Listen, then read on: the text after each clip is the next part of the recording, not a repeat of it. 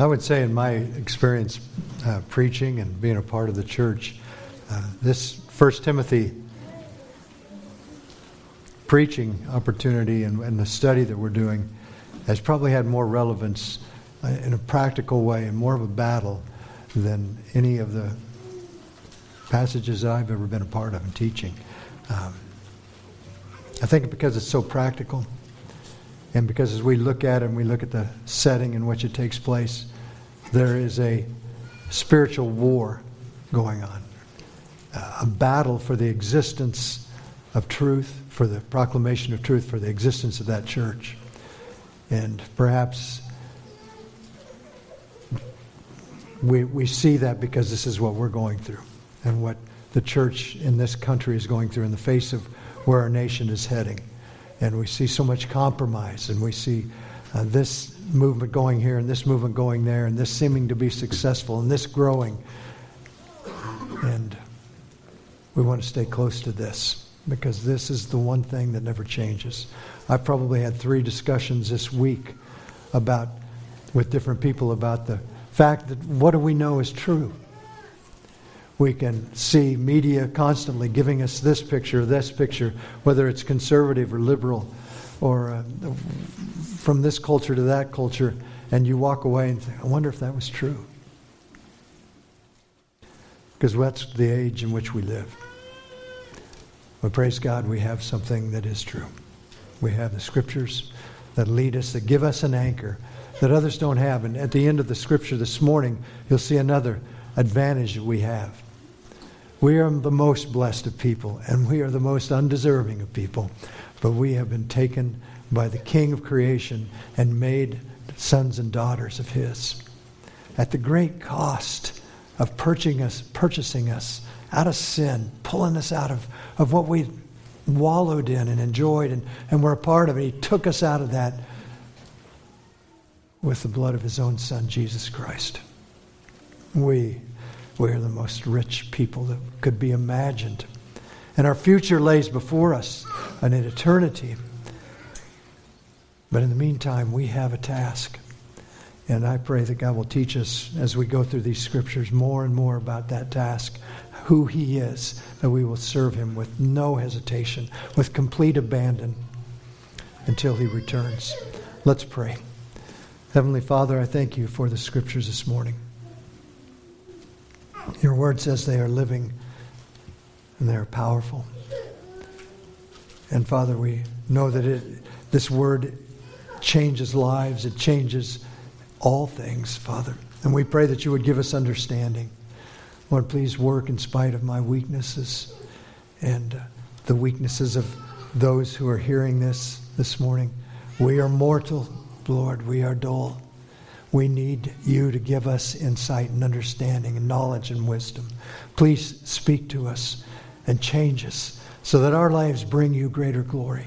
Not just so that things go better within our family or within our own personal life. Perhaps it will even be more difficult, but so that the King of Kings and the Lord of Lords will be glorified in these brief lives that you have given to us. Oh, you are worthy, O King. In your name we pray. Amen.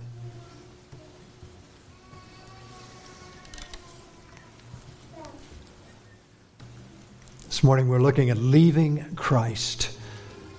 The deceptions that surround that, leaving faith. That we have a warning here in verse 1. It begins with now or but. The Spirit expressly says that in latter times some will depart from the faith. That statement alone brings fear, brings caution, brings concern. The Spirit expressly says that in latter times some will depart from the faith. The opening word there, now or, or but, whichever your translation, it alerts us to this is a great contrast.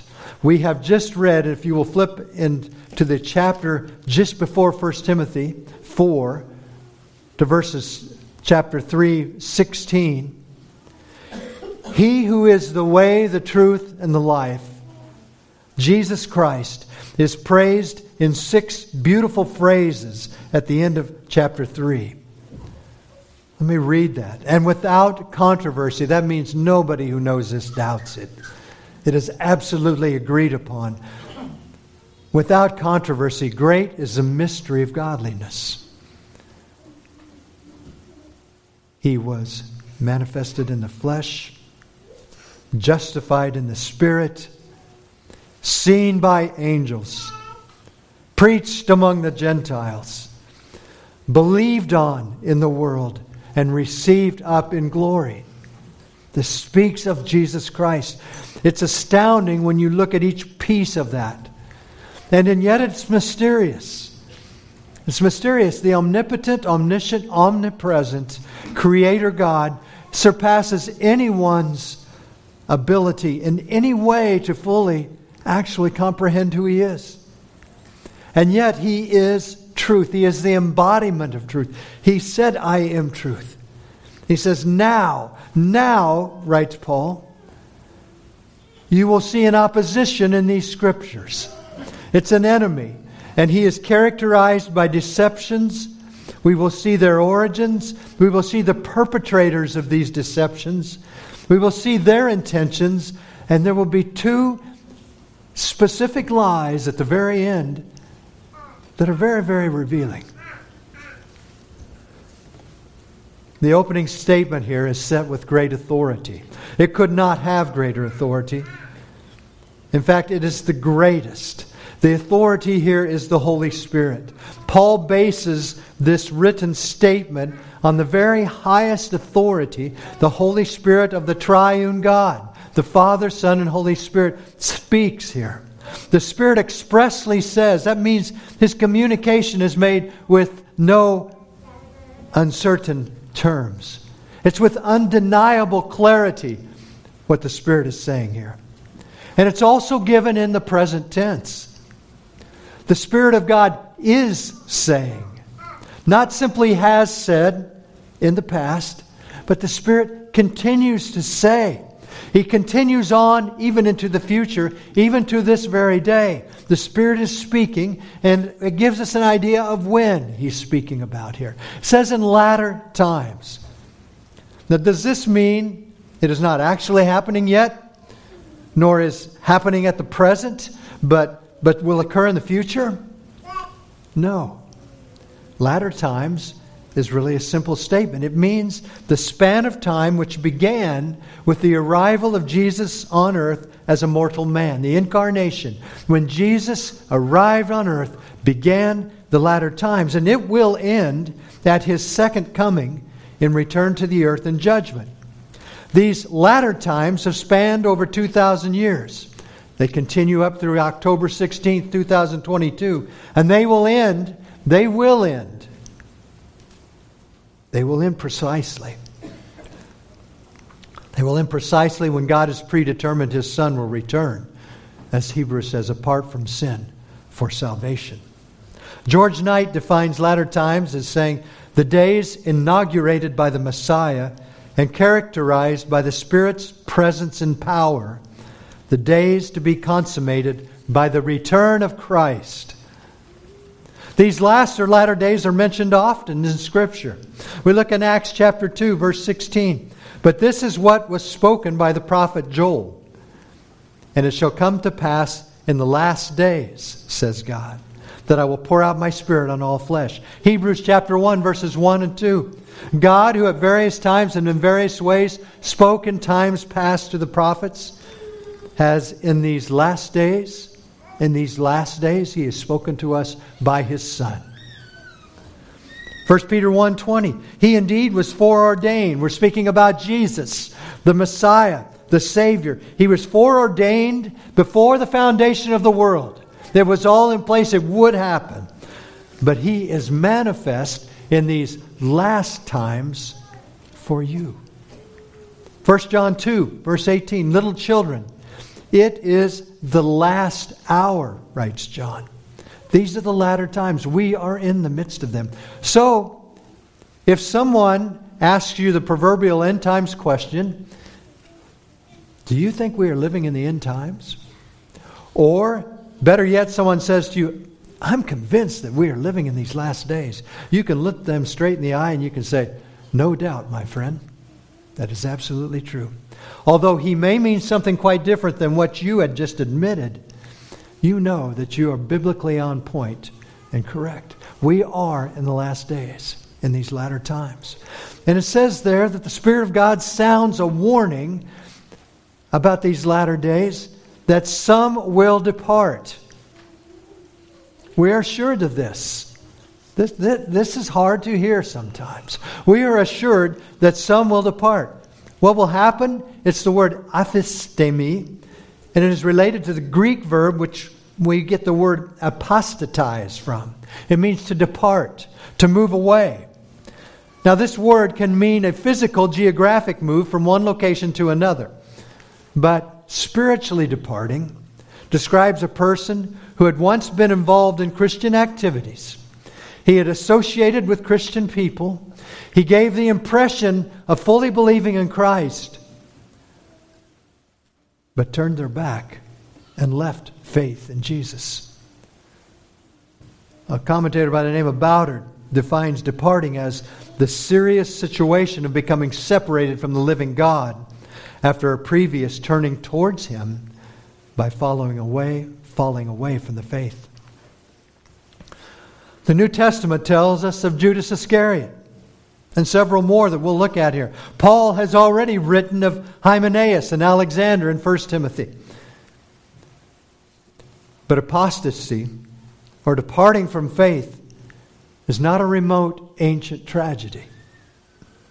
We have seen very famous Christian leaders and Christian celebrities do a spiritual 180 and turn their back on the Christ of the Bible and they leave many in a wake of disillusionment. How could that be? Nor, nor is this simply a good guy, bad guy scenario. With heavy, broken hearts, many of us have also watched close friends or even dear family members take this same route. These have abandoned Christ and settled into the world or other idolatrous, idolatrous religions to their destruction. This is a real heartache many have felt firsthand. Paul cautioned the Ephesian elders quite some time before he wrote this letter to Timothy there in Ephesus, but he told those elders in Acts chapter 20 For I know this, that after my departure, savage wolves will come in among you, not sparing the flock. Also, from among yourselves, men will rise up speaking perverse things to draw away the disciples after themselves. That was not only will they rise up, men who you trusted and looked to in leadership, but they will rise up and they will try to draw others away to themselves. Therefore, goes, goes on Paul, watch and remember that for three years I did not cease to warn everyone night and day with tears. That shows gravity to me. Paul says and warns, I was there for three years, pouring my life into them. But I tell you, some will depart. Hebrews 6, verses 4 through 6 exhorts For it is impossible for those who were once enlightened and have tasted the heavenly gift and have become partakers of the Holy Spirit and have tasted the good word of God and the powers of the age to come, if they fall away, to renew them again to repentance, since they crucify again for themselves the Son of God and they put him to an open shame. John describes a spiritual war zone in 1 John chapter 2, verse 19. The departing. Verse 19, they went out from us. But they were not of us, for if they had been of us, they would have continued with us. But they went out that they might be made manifest, that none of them were of us. Then the lie in verse 22 Who is a liar? But he who, or who is a liar? But he who denies that Jesus is the Christ. He is the Antichrist, who denies the Father and the Son. Whoever denies the Son does not have the Father either. He who acknowledges the Son has the Father also. So these in 1 John departed, and they carried with them this lie that Jesus is not the Christ. And then we have the danger, he goes on to say, These things I have written to you concerning those who try to deceive you.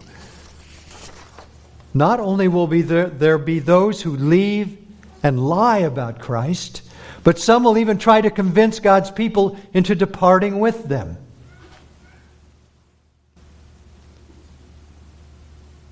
Meanwhile, all these same wiles of Satan have invaded and waged war on Timothy. That's why we see this letter this morning. And they are trying to draw people away from the church of God in the city of Ephesus. But the more personal question Paul raises in this statement is who? He says some. Some. Not all, but some. Not necessarily those from a seedy background or a God fearing home, but some. Not necessarily those from churches with worldly strategies or poor teaching, or those from strong scripture centered churches, but some. Not all from contemporary seeker sensitive churches or traditional conservative churches, but some not all from dispensational churches or from confessional churches, but some. Some will. Turn to Jesus' story with me in Matthew chapter 13. Jesus tells a story about a farmer, one who went out to plant. Matthew 13, verse 4. Verse 3. Then he spoke many things to them in parables, saying, Behold, a sower went out to sow. And as he sowed, some seed fell by the wayside, and the birds came and devoured them. Some fell on stony places, where they did not have much earth, and they immediately sprang up, because they had no depth of earth. But when the sun was up, they were scorched. And because they had no root, they withered away. And some fell among the thorns and the thorns sprang up and choked them. But others fell on good ground and yielded a crop, some a hundredfold, some sixty, some thirty. He who has ears to hear, let him hear. Jesus also told Nicodemus, Nicodemus, this erudite religious leader of his time, when he had secretly snuck in to meet with Jesus in the dark of night. Jesus told him, The wind blows where it wishes, and you hear the sound of it, but cannot tell where it comes from and where it goes. So is everyone who is born of the Spirit. While we do not know those whom the Lord has chosen to be his own and who will endure to the end, we also do not know who will, not who may, but who will at some point cash it in and say, That's really not me anymore. I'm leaving this Bible Christ than this Bible Christianity. Paul finished up a letter he was writing. Think of this. Paul finished up this letter he was writing to a church in Colossae with these words of loving farewell. Colossians 4, verse 12. Epaphras, who is one of you, a bondservant of Christ, greets you, always laboring fervently for you in prayers, that you may stand perfect and complete in all the will of God. For I bear him witness that he has a great zeal for you, and those who are in Laodicea, and those in Hierapolis. Luke, the beloved physician, and Demas greet you. Little did Paul realize, as he finished that letter, that he would soon close his second letter to Timothy with these words Be diligent to come to me quickly, for Demas has forsaken me, having loved this present world, and has departed for Thessalonica, Crescens for Galatia, and Titus for Dalmatia. Only Luke is with me. Get Mark and bring him with you, for he is useful to me for ministry. In this valediction, Paul reveals two big surprises. The first, Demas, has apostatized, he has departed. He left Christ for this present world. Paul had no idea. I don't believe that that was going to happen. But praise God, there is a second surprise. Mark, John Mark, in fact, whom Paul had refused to bring on an earlier missionary journey because Mark had deserted him and Barnabas at Perga. Now, this deserter unexpectedly has become profitable. He is the useful one. And Paul says, Send him. Send him for the ministry of Christ. Go figure. Some will depart, and some will rise up. Lest, lest you or I think this some who depart from faith must be our wild second cousin or, or a raucous neighbor, or, or maybe you glance down the row in the church building.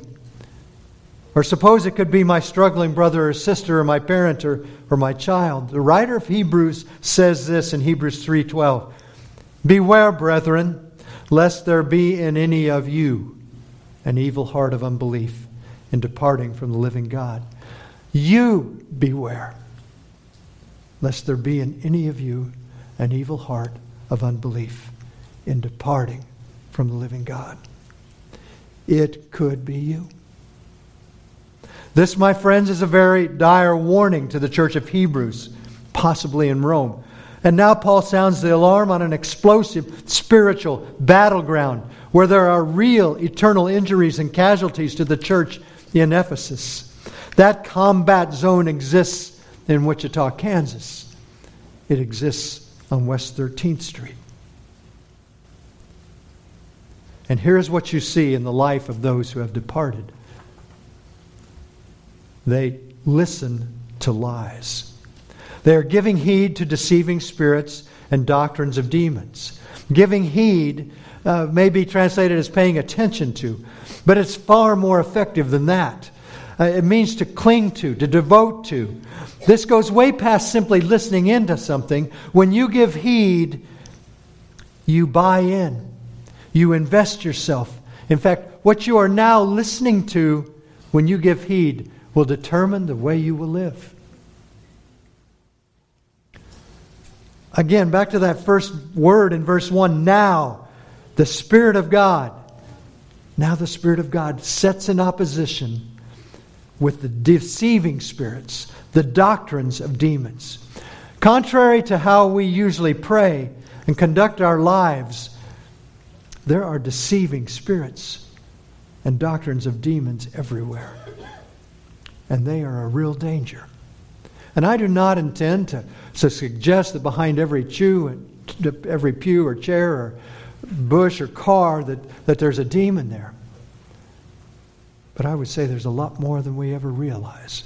And these scriptures give us some understanding of that. Deceiving spirits. 2 John verse 1 verse 7 or chapter 1 verse 7. For many deceivers have gone out into the world, many who do not confess Jesus Christ as coming in the flesh. This is a deceiver and an antichrist.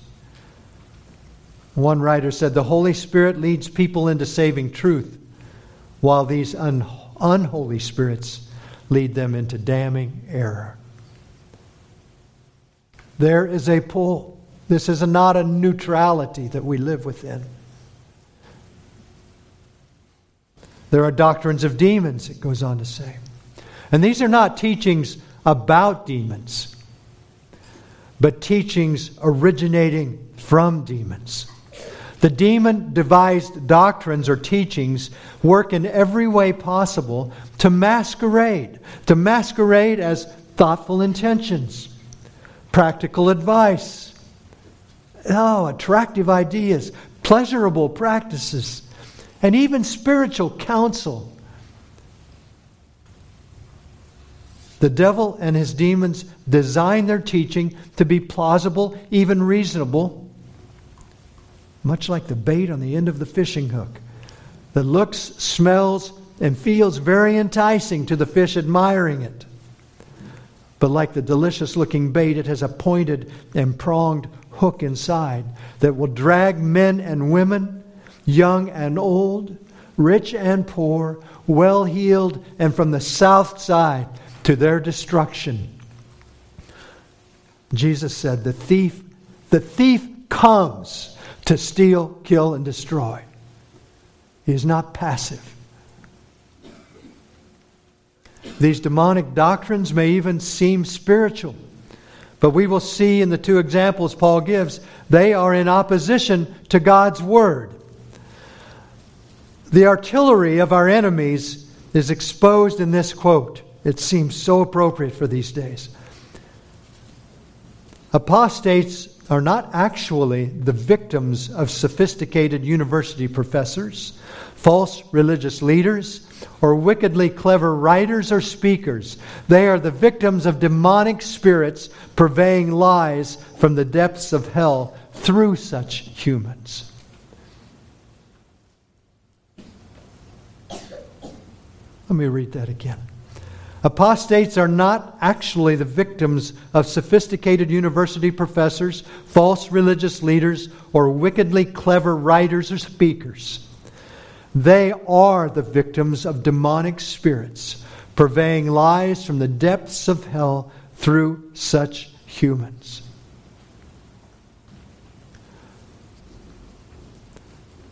This wisdom does not descend from above, but is earthly, sensual, demonic, wrote James. Now, Paul gets serious and to the point in Ephesians chapter 6 verse 11, he says, and he says this. These are so far from most of our minds when we get up and we head off to work or we fix breakfast. This is, but he says this Put on the whole armor of God, that you may be able to take stand against the wiles of the devil. Are there wiles of the devil? Obviously, there are. Or this wouldn't have been written to us. Then there takes the putting on of armor to be able to withstand it. Put on the whole armor of God that you may be able to stand against the wiles of the devil. For we do not wrestle against flesh and blood, but against principalities, against powers, against the rulers of the darkness of this age, against spiritual hosts of wickedness in the heavenly places. Are you a match for that? No, you are not. I am not. We must pursue this spiritual armor, this, this warning that is being given to us. I, I know many of you have felt this. I have felt this pain deeply where friends, family have departed. And I'm seeing it differently. Yeah, it might have been through this person or that person or this the, the exposure to this. But all of that was originated by the doctrines of demons the demons craftily trying to draw men and women away from the glory of God. 2 Corinthians 10, verse 3 through 5, it says, For though we walk in the flesh, we do not war according, or yeah, we do not war according to the flesh. For the weapons of our warfare are not carnal, they're not fleshly, but they're mighty in God for pulling down strongholds, casting down arguments, and every high thing that exalts itself against the knowledge of God, bringing every thought into captivity to the obedience of Christ. That's where we need to be. Every thought into the obedience of Christ through the Word of God, through much prayer. We must be on guard. We must be armored up. And we must take notice of this truth. In his book, The Invisible War, Donald Grey Barnhouse quotes Charles Baudelaire saying this The devil's cleverest ruse is to make men believe that he does not exist. The devil's cleverest ruse is to make men believe that he does not exist. These who deceive in these scriptures and those who depart, first of all, listen to lies and they live a lie. Verse 2 says, They are speaking lies and hypocrisy, having their own conscience seared with a hot iron. About these lying teachers, John writes, You are of your father the devil, and the desires of your father you want to do.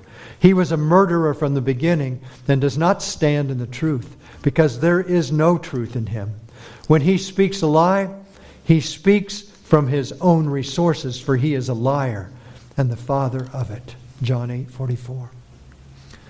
The word hypocrite is used. They speak lies in hypocrisy. hypocrite comes from a Greek word associated with ancient theater. It means to take on a role or to play a part. Like their evil father Satan, they disguise themselves as angels, not of darkness. We see all this hideous stuff at this time of year, and unfortunately, your children are exposed to it. We're exposed to it stores and things like that. And if that were the devil, it would be really easy to recognize, wouldn't it? But the devil that we're talking about does not come with signs that here I am in evil. Yes, that stuff is wicked. Yes, that leads many down a destructive path. But the devil we're talking about here is much more crafty.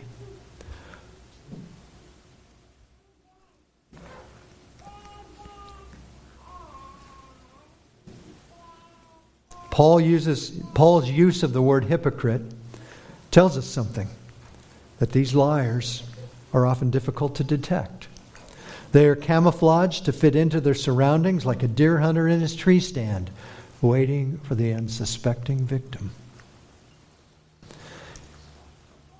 Hypocrite liars, they may be hard to recognize early on, but they are not to be ignored or taken lightly.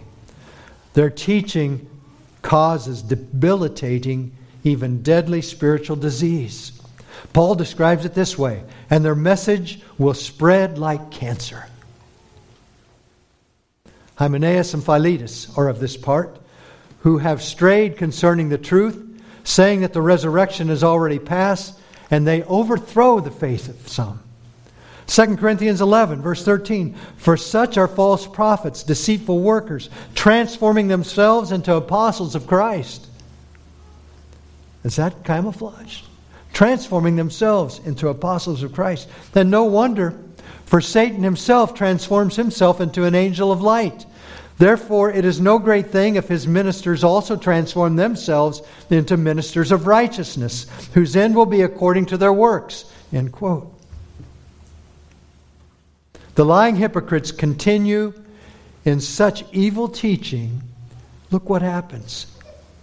They destroy the faith of many, and they have no conscience. It has been seared. It's a word here, kauteriazo. That's where the English medical term cauterize comes from. It's defined as to destroy tissue using a hot or cold instrument, an electrical current, or a chemical that burns or dissolves the tissue. That is the state of the heart of those who depart, of those who listen to and live lies. Webster gives a one word meaning to it it means to deaden. The nerves and blood flow no longer function so that there is no feeling, there is no life in that tissue. That is the reality of the heart of a hypocritical liar. Over a period of time, they have no hesitation to lie further. The devastating demonic effect of their lives brings no remorse. It just doesn't matter. They are past feeling and they are past caring. But take notice of the specific lies that they spread in Ephesus. Now, consider this. If you were trying to think of how Satan would strike against Christianity, you might imagine that he would attack the deity of Christ, or maybe the sovereignty of God, or, or the Trinity, the Father, Son, and Holy Spirit. But no, not at all. Not in Ephesus.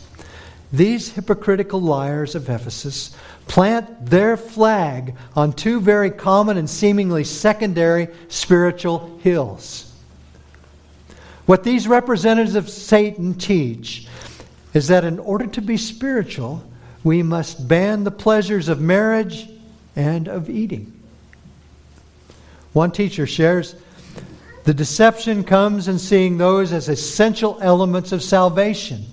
The devising of human means of salvation is a hallmark of false religion. And it goes to varying degrees. Some of those who, who do all sorts of things that, that are detestable and that, that bring pain and, and suffering and, and denial to their, themselves physically. And then there are some that take scriptures and use them out of place and, and use them as, as demands, skirting away from the glorious grace that comes in Jesus Christ. They are legalizing righteousness. And one word primarily abstain. Abstain forbidding to marry, and commanding to abstain from foods. They rely on two religious errors here, and be on guard for these. Asceticism. Hendriksen describes it this way the renunciation of the comforts of life with a view to attaining happiness and perfection. It's almost like the worse you can feel, the better you are spiritually and then Gnosticism. And although this isn't full blown Gnosticism, that really doesn't come into play, I, I, think, until second, third century. Gnosticism is beginning here. It is the elevation of gnosis, says Hendriksen, that is knowledge, to a position of prominence above faith. All Gnostics favored the abuse of the flesh. The good God could not have created the world, for the world is matter and matter is the seed of evil. Now it's interesting here. Gnostics handled the fact that they lived in the world of material reality, that according to their belief must be evil. They handled it in two diametrically opposed methods. They either would abstain from any pleasure or enjoyment in the physical world, or at the complete opposite end, they would overcome physical pleasure by complete indulgence in it without any restraint, complete abstinence or unlimited indulgence. Although Gnosticism was not fully in vogue at that time, its roots had already begun to form and penetrate into the spiritual soul of the young church. Now, these two abstinences are actually to be seen in a completely opposite light, according to Paul. And this is beautiful. We really rocket over to a completely different perspective now of these verses. And this is beautiful. Living by faith in Christ, the truth. First, we talked of those departing from the faith of Christ, the deception, and now those living by faith in Christ, the truth. The response by faith. And notice three things here. Verse 3, it says, in the second part of that, these things, marriage and food, which are created by God. These are from God. These are from God. Turn with me to Genesis chapter 2.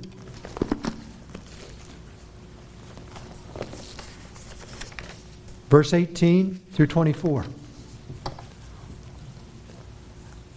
Genesis 2. And the Lord God said, It is not good that a man should be alone. I will make him a helper com- comparable to him. Out of the ground, the Lord God formed every beast of the field and every bird of the air and brought them to Adam to see what he would call them. And whatever Adam called each living creature, that was its name. So Adam gave names to all cattle, to the birds of the air, and to every beast of the field. But for Adam there was not found a helper comparable to him. And the Lord God caused a deep sleep to fall on Adam, and he slept. And he took one of his ribs and closed up the flesh in its place. Then the rib which the Lord God had taken from man, he made into a woman, and he brought her to the man. And Adam said, Wow, this is now bone of my bones and flesh of my flesh. She shall be called woman, because she was taken out of man. Therefore, a man shall leave his father and mother and be joined to his wife and they shall become one flesh. Isn't that a beautiful passage? Talk about blessing, the purpose, the richness, uh, the glory and what God has done there. Then turn over to Genesis chapter 9, verse 3.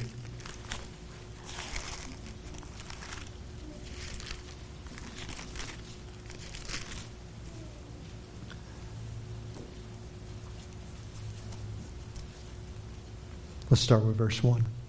So God blessed Noah and his sons and said to them, Be fruitful and multiply and fill the earth. And the fear of you and the dread of you shall be on every beast of the earth, on every bird of the air, on all that move on the earth, and all the fish of the sea. They are given into your hand. Every moving thing that lives shall be food for you. I have given you all things, even as the green herbs. Where does the food come from? It comes from God. And as one preacher had said, I was listening to last night, in fact, he said, God could have just made porridge, and that could have been all we ever ate, and it could have been nutritious enough for us. But he didn't do that. He gave us a great, beautiful diversity. And, and speaking of diversity, we have a diversity in here of meals. And, and I just love Indian food, Mexican food, steak, burgers. These are given to us by God. They are given to us in His richness. But this is a sly ploy carried out by a very crafty enemy in this passage. Yes, no doubt, singleness can allow a man or woman to apply themselves in ministry for Christ with less distraction. Paul even says, But I say to the unmarried and to the widows, it is good for them if they remain even as I am. 1 Corinthians 7 8. And as far as food goes, Paul writes that when they had appointed elders in every church and prayed with fasting, they commended them to the Lord in whom they had believed. But if anyone believes that abstaining from either marriage or food elevates you spiritually, and that living in a godly marriage or enjoying the blessings of a wonderful Thanksgiving dinner is sin, they have truly not known the one who created these things. Calvin charges that the hypocritical liars in Ephesus are trying to acquire righteousness for themselves by abstaining from those things which God has left free. The only reason why consciences are burdened by such laws is that perfection is being sought apart from the law of God. They are seeking to establish their own righteousness. We see that in Romans chapter 11. We see that all over. We often, as men, and, and it was shared even last night on the street. Every religion essentially tries to establish its own righteousness. Men have to work, they have to sacrifice, they have to abstain, they have to go through pain to establish a righteousness before God somehow. But God endured the pain for us. He is the one who suffered. While men worked so hard to come to God, if you trust in Christ, God has done the work to bring us to Him. And then in these gifts, marriage and food are from our good God. And secondly, these are gifts, undeserved. They are gifts. Verse 3 says, to be received with thanksgiving. Now, when we receive an actual gift, not a payment, not some sort of expected compensation, but something we did not earn or by any means even deserve, it is a gift. And our appropriate response to the giver is quite simple thank you. Thank you. Now, foremost in any list of gifts is in Ephesians 2, verses 8 through 9. For by grace you have been saved through faith, and that not of yourselves. It is the gift of God, not of works, lest anyone should boast.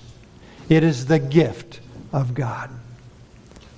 And Romans 3 23. And for all have sinned and fall short of the glory of God and are justified by his grace as a gift.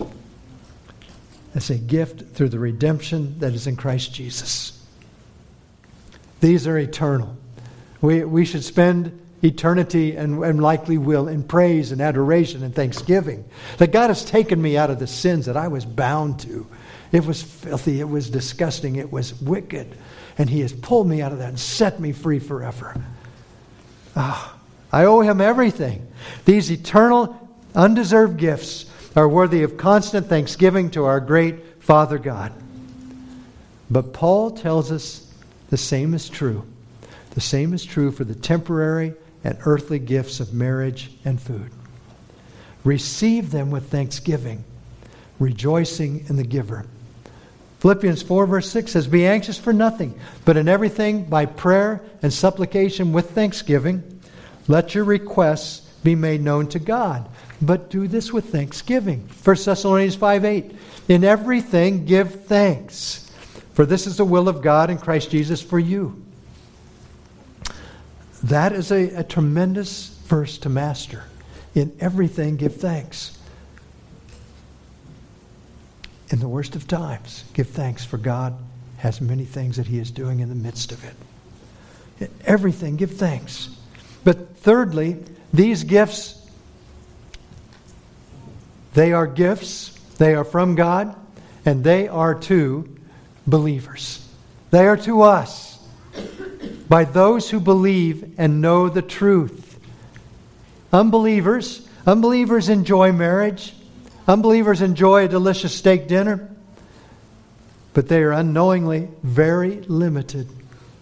They only enjoy them for the momentary pleasure they receive. If believing that the enjoyment of marriage and food is because of personal success or power or wealth or wisdom or talent, they're even further handicapped. But believers, believers who know the truth, who know Jesus Christ, enjoy the pleasure of marriage and food on the same physical level, yes, we enjoy that but on a much, much higher plane. Believers should know marriage and food are given to them as precious gifts. These are given by the eternal Father who loves them and showers them with blessing. They are given for the glory of the giver. Unbelievers will never know this. Insight from one commentator reads Unbelievers, while they enjoy marriage and food, do not fulfill that ultimate intention and praise God for them. So, in the truest sense, God made marriage and food for those who believe and know the truth, because they are the ones who will glorify Him for such gracious goodness. How foolish to abstain from His kindness and thus deny God the right to be glorified for their enjoyment. End quote. Then we come to the reason for this response. First of all, in verse 4, is the nature of God's creation. For every creature of God is good. The nature of his creation is good. Secondly, the receiving of God's creation. There is a true prohibition here.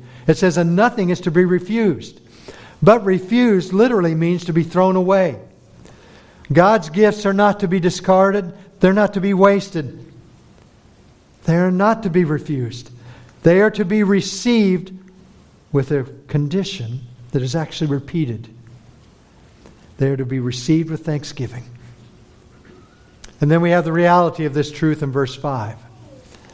For it is sanctified by the word of God and prayer. Sanctified means simply to be set apart for godliness, set apart for the glory of God.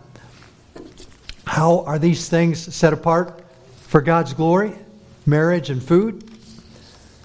by the Word of God and by prayer. By the Word of God. The Word of God that we recognize in verse 4 tells us that every creation of God is good. Genesis 1, verse 4 says, In the beginning of creation of the universe, excuse me, in Genesis 1, 4 through 31, it is the beginning of creation of the universe. God created, and He has assessed His work each 24 hour day. And what does He say? It is good. At the end of every day, he says, It is good. And then on the end of the sixth day, God saw everything that he had made, and indeed it was very good. James 1, verse 17 says, Every good gift and every perfect gift is from above and comes down from the Father of lights, with whom there is no variation or shadow of turning. What, what I, I think most of you understand this concept that marriage is good, that food is good. But you may be tempted, you may be pushed, you may be hear things that would say, no, deny yourself. Pull, no, you should not enjoy those things. Some people uh, live that way, guilty of the pleasures that God has given them. But Paul says that by understanding and evaluating everything that God has given according to his word, marriage its pleasure and blessing, food, its delight and nourishment. These things are set apart for the glory of God. These are for His goodness. These are good because God has written to us that they are. Charles Spurgeon said, The Word of God is the anvil upon which the opinions of men are smashed. We can rest upon what God says. These are good. And they are sanctified not only by the Word of God, but by prayer. The Word of God is God speaking to us. Prayer is our expression to God what is in our heart and our mind. God has told you and me in His Word that everything He has created is to be received with thanksgiving by those who believe in Him. By the same truth, everything He has created is good if we receive it with thanksgiving. Prayer for our food, prayer for our marriage, prayer for our children prayer for our church, our home, our apartment. We've heard many of these things this morning. Whether it's a whether it's a half million dollar house or it's a tent in a refugee camp, we give thanks. They're sanctified by prayer and the Word of God. Difficulties, trials, jobs, our heartbeat, our breath, everything. Sunrises.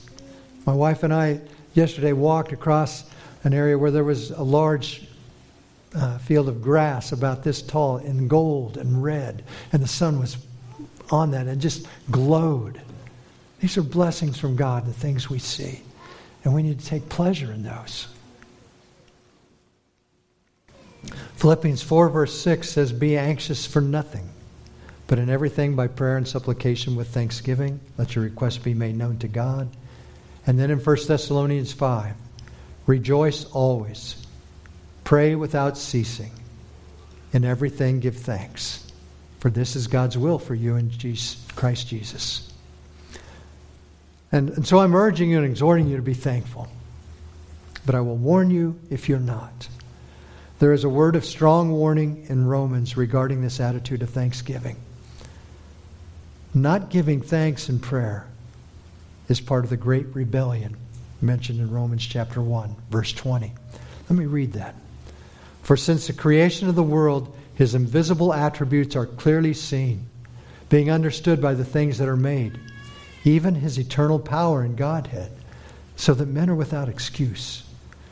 Because, although they knew God, they did not glorify him as God, nor were thankful but became futile in their thoughts, and their foolish hearts were darkened. Be thankful. Don't just be thankful when you feel like it or when you feel spiritual. Realize that there's a warning if you're not thankful. And there's great blessings when you are.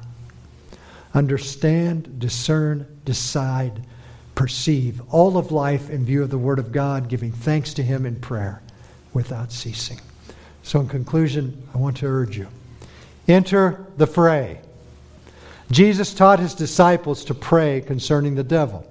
Matthew 6 And do not lead us into temptation, but deliver us from the evil one. For yours is the kingdom and the power and the glory forever. Uh, rarely do I, I think about that in that prayer, but it's essential. Secondly, we know Christ has won the victory over the devil. 1 John 4 4, you are of God, little children, and you have overcome them because he who is in you is greater than he who is in the world. We have confidence in that victory, but then it says, take confidence in how this victory was accomplished. Hebrews chapter 2, verse 14. Inasmuch then as the children have partaken of flesh and blood, he, Jesus himself, likewise shared in the same. He became flesh and blood as well that through death he might destroy him who had the power of death, that is, the devil, and release those who through fear of death were all their lifetime subject to bondage. For in that he himself has suffered, he himself has suffered being tempted, he is able to aid those who are tempted. So, enter the fray. Know that the victory has been won. And thirdly, know that this was bought at a great price but our God destroyed him who had the power of death. And then finally, Hebrews 3, I just want to look at three quick bullet points.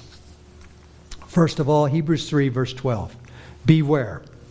Beware, brethren, lest there be in any of you an evil heart of unbelief in departing from the living God. Beware of an evil heart and what it can do. And then it, it says to exhort daily, verse 13.